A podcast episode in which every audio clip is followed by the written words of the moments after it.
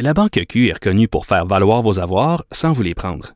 Mais quand vous pensez à votre premier compte bancaire, tu sais, dans le temps à l'école, vous faisiez vos dépôts avec vos scènes dans la petite enveloppe. Hmm, C'était bien beau. Mais avec le temps, à ce compte-là vous a coûté des milliers de dollars en frais, puis vous ne faites pas une scène d'intérêt. Avec la Banque Q, vous obtenez des intérêts élevés et aucun frais sur vos services bancaires courants.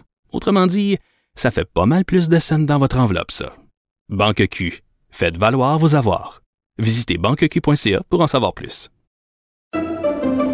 Pendant que votre attention est centrée sur cette voix qui vous parle ici, ou encore là, tout près ici, très loin là-bas, ou même très, très loin. Celle de Desjardins Entreprises est centrée sur plus de 400 000 entreprises partout autour de vous. Depuis plus de 120 ans, nos équipes dédiées accompagnent les entrepreneurs d'ici à chaque étape pour qu'ils puissent rester centrés sur ce qui compte, la croissance de leur entreprise.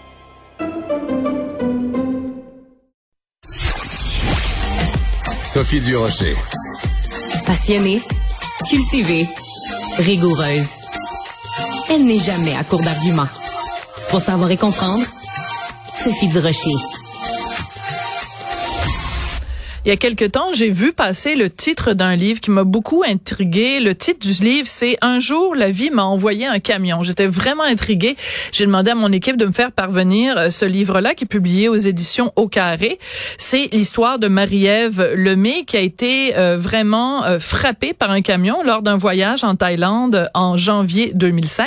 Je commence à lire le livre et l'accident est d'une telle force, elle a tellement de blessures que je me en commençant à lire le livre, je me dis, c'est sûr que cette fille-là, aujourd'hui, elle est en fauteuil roulant, qu'elle pourra jamais marcher de sa vie. Ben non, elle est devant moi, elle est venue sur ses deux jambes, elle est en studio. Merci beaucoup, Marie-Ève, d'être là. Bonjour Sophie, merci. Écoute, euh, j'ai lu euh, ton livre. On se tutoie parce qu'on Ah oui. s'est croisés aujourd'hui. Puis, comme j'avais lu ton livre, c'est comme si je te connaissais et que je connaissais ta vie. Alors, on se tutoie, même si on se connaît seulement depuis quelques heures.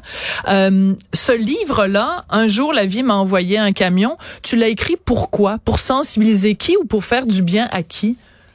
Euh, je l'ai écrit parce que j'avais envie de, de faire réaliser aux gens qu'on a le pouvoir d'aller mieux. Euh, la vie va toujours nous envoyer des obstacles, que ce soit des petits ou des gros, puis on a le pouvoir de prendre ces obstacles-là, puis de les prendre comme des cadeaux pour nous élever plutôt que nous écraser. Donc c'est ce message-là que j'ai envie de passer aux gens. OK, tu es en train de nous dire et de dire aux gens qui nous écoutent que toi, dans ta vie, le fait de te faire frapper un camion, d'avoir des fractures à peu près partout sur ton corps, c'est un cadeau. Tu, tu revendiques vraiment ce mot-là de cadeau. C'est un cadeau. Donc sur le coup, je ne l'ai pas vu. sur le coup, euh, j'étais beaucoup dans la souffrance, été dans le déni aussi pendant plusieurs années d'avoir eu cet accident-là. Je me rattachais à la Marie-Ève d'avant, mais une fois que j'ai j'ai lâché prise, que j'ai accepté ma situation du moment présent, j'ai été capable de voir le camion comme un cadeau. Alors, j'ai lu ton livre de bord en bord et euh, c'est vrai qu'il y a quand même eu des moments beaucoup plus difficiles. À un moment donné, après plusieurs chirurgies, de la physio, etc., etc., tu as eu tout un passage à vide où tu t'es éparpillé. Euh, tu as, consommé euh, de l'alcool, euh, des drogues, tu as consommé des hommes aussi. euh, que- si tu pouvais parler à la Marie-Ève de cette époque-là qui essayait en fait d'anesthésier la douleur, tu lui dirais quoi? Je lui dirais que je comprends pourquoi elle fait ça, puis qu'elle n'a pas à avoir honte de le faire. Euh, quand on vit des situations difficiles comme ça, on se rattache à ce qu'on peut. Euh, puis à ce moment-là, ben la Marie-Ève de, de cette époque-là s'est rattachée à l'alcool, aux drogues, euh, parce que c'était la seule façon de se rattacher à la Marie-Ève d'avant, puis de garder un petit brin d'espoir que ça pouvait être correct. Donc je lui dirais, accepte que pour le moment c'est ainsi, puis ne te sens pas coupable ni ni pas honte de, de faire ça. Ouais, il y a dans ton livre beaucoup de détails concrets, tu nous épargnes rien, tu nous décris vraiment toutes les blessures que tu as eues, toutes les chirurgies. On sent quand même aussi à travers tout ça un regard que tu portes sur le système de santé québécois. Quand tu es en Thaïlande, il y a plein de préposés, les gens sont autour de toi, ils peuvent prendre soin de toi, même si leur système médical est beaucoup moins euh, moderne que le nôtre. Tu arrives ici, le système médical, oui, il est moderne, il manque l'élément humain. Ben définitivement, puis ça enlève rien à tous les préposés infirmiers extraordinaires qui ont pris soin de moi, mais il manque de personnel. Donc, par exemple, quand je suis arrivée de la Thaïlande, euh, je me suis rendu compte après quatre jours que j'avais encore ma jaquette de la Thaïlande et donc que j'avais pas été lavée depuis six jours. Et puis j'ai finalement demandé à la préposée, puis elle avait pas le temps de me laver. Donc euh, j'ai été capable de m'arranger, puis c'est des amis qui m'ont lavé les cheveux euh, plusieurs jours après. Euh, même chose pour la physiothérapie. La physiothérapie en Thaïlande, j'en avais à tous les jours, puis j'en ai pas eu à l'hôpital au Québec.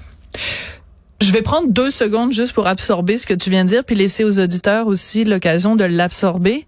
La Thaïlande, bon, c'est pas un pays du tiers monde, mais c'est un pays, disons, en voie de développement. Et tu avais, d'une certaine façon, plus d'attention, plus de soins que tu en avais ici alors qu'on sait combien nous coûte notre système de santé. C'est quand même assez choquant. Euh, oui, ben moi j'ai été surprise. Tu sais, même en Thaïlande, j'avais des préposés à tous les jours justement qui me donnaient des soins pour changer les draps, euh, m'aider à aller à la salle de bain. Euh, juste aussi au niveau de la nourriture, ça peut sembler, euh, mais j'avais des, des, bons repas, de la salade, des légumes, alors qu'aux hôpitaux ici, je devais avoir des amis qui m'amenaient à manger parce que c'était pas mangeable? Ben, ben, en fait, c'est pas pas mangeable, mais j'ai besoin de vitamines, de minéraux, puis de bons aliments pour me reconstruire, ce qui est pas dans un grilled cheese, dans du poulet puis dans du bœuf. puis même à un moment donné, tu t'en vas dans un centre de réadaptation, puis la seule chose qu'on a à t'offrir à manger, c'est des hamburgers, alors que je veux dire, tout le monde le sait une façon de se soigner, c'est on soigne aussi par ce qu'on mange. Donc si on vous donne de la chenoute à manger à l'hôpital, ben vous allez moins bien guérir. Ben définitivement. Après l'hôpital, justement, j'étais en centre de réadaptation. Je devais y être deux mois. Puis après deux semaines, je me suis dit, je peux pas rester là, juste au niveau de la nourriture, justement. Donc, je me suis arrangée pour retourner à la maison. Puis pour moi, de contrôler ce que je mangeais, c'était une des dernières petites choses que j'étais capable de faire. Donc, c'était primordial pour moi. Oui.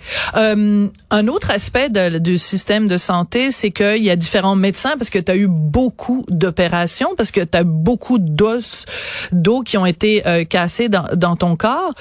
Puis les médecins, des fois, te, servent, te, te, se servent de toi un peu comme un, un cobaye. Oh, on va expérimenter ça, on va y mettre euh, des, des, des pics de métal dans la jambe. Oh, deux mois plus tard, ben, finalement, ça marche pas, on va essayer autre chose. Moi, je lisais ça, puis j'étais frustrée pour toi. Comment t'as fait pour rester calme à travers tout ça? Euh, je dirais c'est vraiment à la fin où j'ai senti que j'étais devenue un, j'allais dire un cochon d'Inde. oui. un cobaye. oui, un cobaye. Euh, où ça devait être, on, m'a mis un appareil qui s'appelle Elisarov. Donc, c'est des tiges qui rentrent dans la jambe barre en barre, qui servent à étirer avec un système de poulie. Euh, j'ai porté cet appareil-là pendant six mois. Puis on m'avait dit après six mois, c'est guéri, on l'enlève. Puis là, quand je suis arrivée aux radiographies, il m'a dit bon, ben Marie-Ève, euh, peut-être qu'on va compresser, on pourrait recouper en haut, rajouter du métal. Puis là, j'ai dit attends, c'est pas guéri? Il dit non. J'ai dit, ok, qu'est-ce qu'on fait? Puis je voyais qu'il y avait aucune idée. Puis c'est à ce moment-là que j'ai décidé de sortir du système de santé. Il y a, euh, je le disais dans ton livre, beaucoup d'aspects très concrets. Tu nous racontes dans le détail ce qui s'est passé. Puis il y a aussi des fois où tu es plus ésotérique. Puis je dis ça avec beaucoup de bienveillance. Mm-hmm. euh, tu nous parles à un moment donné justement euh, de, de la méditation que tu fais. Euh, T'envoies de l'énergie à ta blessure pour euh, la guérir. À un moment donné, tu mets des pierres sur euh, un, près de ta jambe pour la mm-hmm. guérir. Euh, est-ce que ça t'inquiète qu'il y a des gens peut-être qui vont regarder ça puis qui vont dire ouh, elle est un petit peu flyée Marie-Ève? Est-ce que ça te dérangerait qu'on oh, dise ça? Pas du tout parce que tu sais dans nos personnalités on a plein de facettes puis ça fait partie de, des facettes de ma personnalité maintenant. Euh, l'accident m'a ouvert une porte sur la spiritualité que j'avais pas avant et pour moi ça m'a fait du bien. Donc, mais est-ce que tu dirais que c'est ça qui t'a aidé à te soigner versus quelqu'un qui aurait été plus euh, cartésien, euh, qui qui croit pas à ces à ces choses-là, puis que est-ce que cette personne-là s'en serait peut-être moins bien sortie que toi? Ben ça, je peux pas le savoir, mais pour moi, je peux dire en tout cas qu'une grande partie de ma guérison a été, tu sais, la spiritualité pour moi, c'est être en harmonie avec soi puis avec son environnement. Euh, donc, de retourner à moi, de retourner au moment présent, d'apprendre à m'aimer, de reconnecter à mon corps. J'étais déconnectée de ma jambe physiquement. Mon système nerveux et mon cerveau ne savaient pas que j'avais une fracture. Donc, la méditation, entre autres, m'a permis à aller parler, si on veut, à ma jambe, puis aller reconnecter le tout, ce qui fait qu'aujourd'hui, j'ai guéri. Ouais. Euh, à un moment donné, tu le laisses entendre aussi dans le livre que c'est pas juste un cadeau, mais que tu avais besoin dans ta vie de, de, de, de ralentir, puis que tu as comme demandé à la vie de te ralentir. Tu savais pas que c'était le camion qui allait te faire ralentir. Est-ce que ça veut dire que chaque fois qu'il y a quelque chose qui nous arrive dans notre vie, ça arrive pour une raison? Je pense que oui.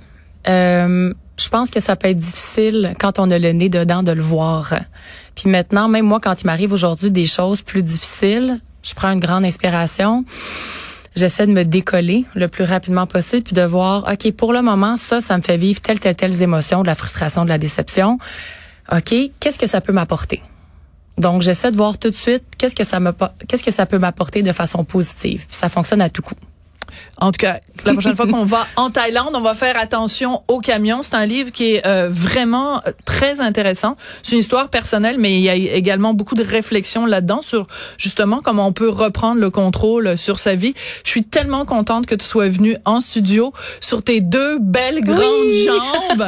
je, je t'avoue que je n'y croyais pas mm. au début du livre, mais t'es vraiment la preuve que quand on veut, on peut. Merci beaucoup, Marie-Ève. Le titre de ton livre, Un jour la vie m'a envoyé un camion, c'est publié aux éditions Au Carré. Merci beaucoup. Bonne chance pour la suite des choses. Merci, Sophie.